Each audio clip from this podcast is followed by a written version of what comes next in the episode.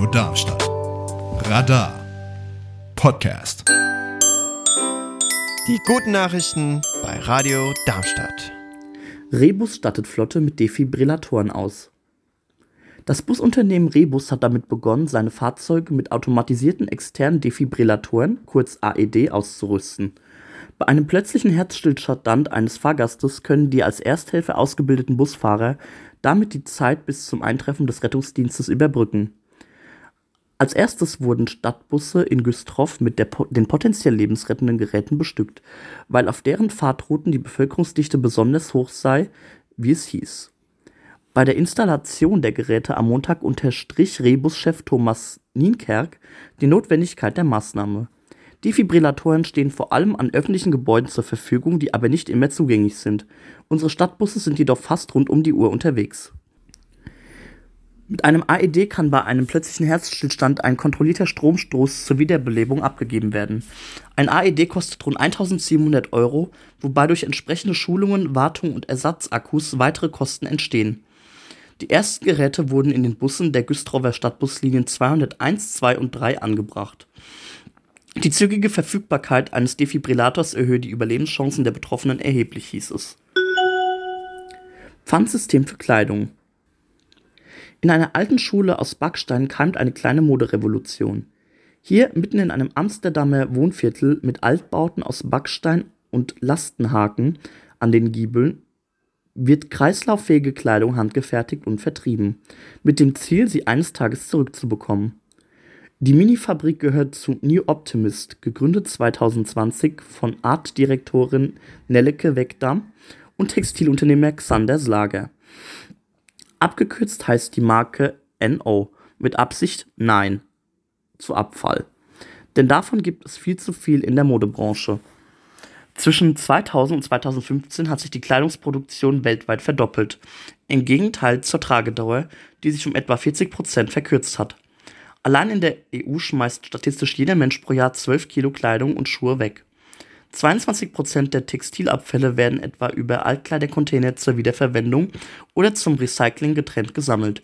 Der Rest wird verbrannt oder landet auf Deponien im Ausland. Aus nur 2 Prozent der Abfälle entstehen neue Textilfasern.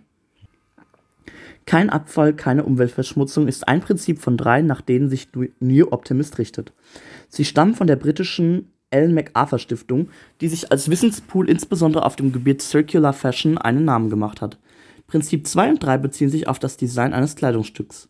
Es sollte so entworfen sein, dass es lange hält und sich am Lebensende leicht wiederverwenden oder recyceln lässt.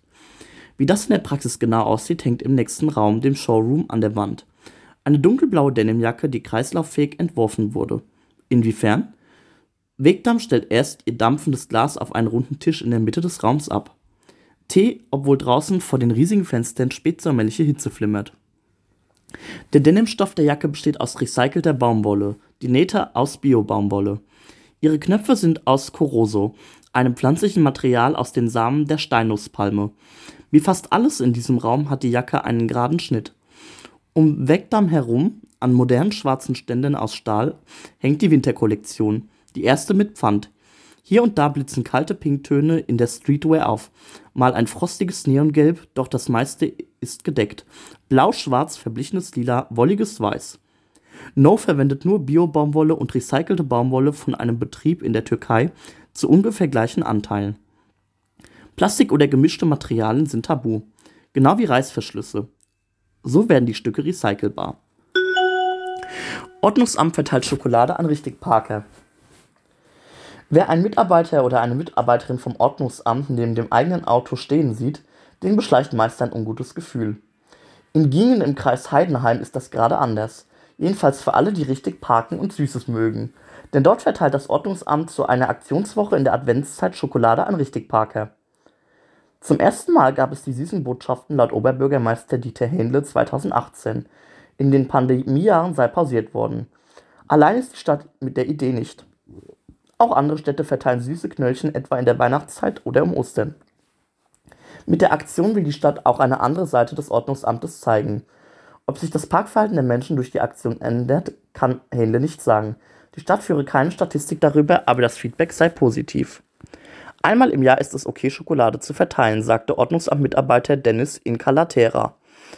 Ansonsten gilt, nicht verwarnt ist gelobt genug. Das sieht auch seine Kollegin Sandra Wenz so. Man sollte sich an die Straßenverkehrsordnung einfach halten.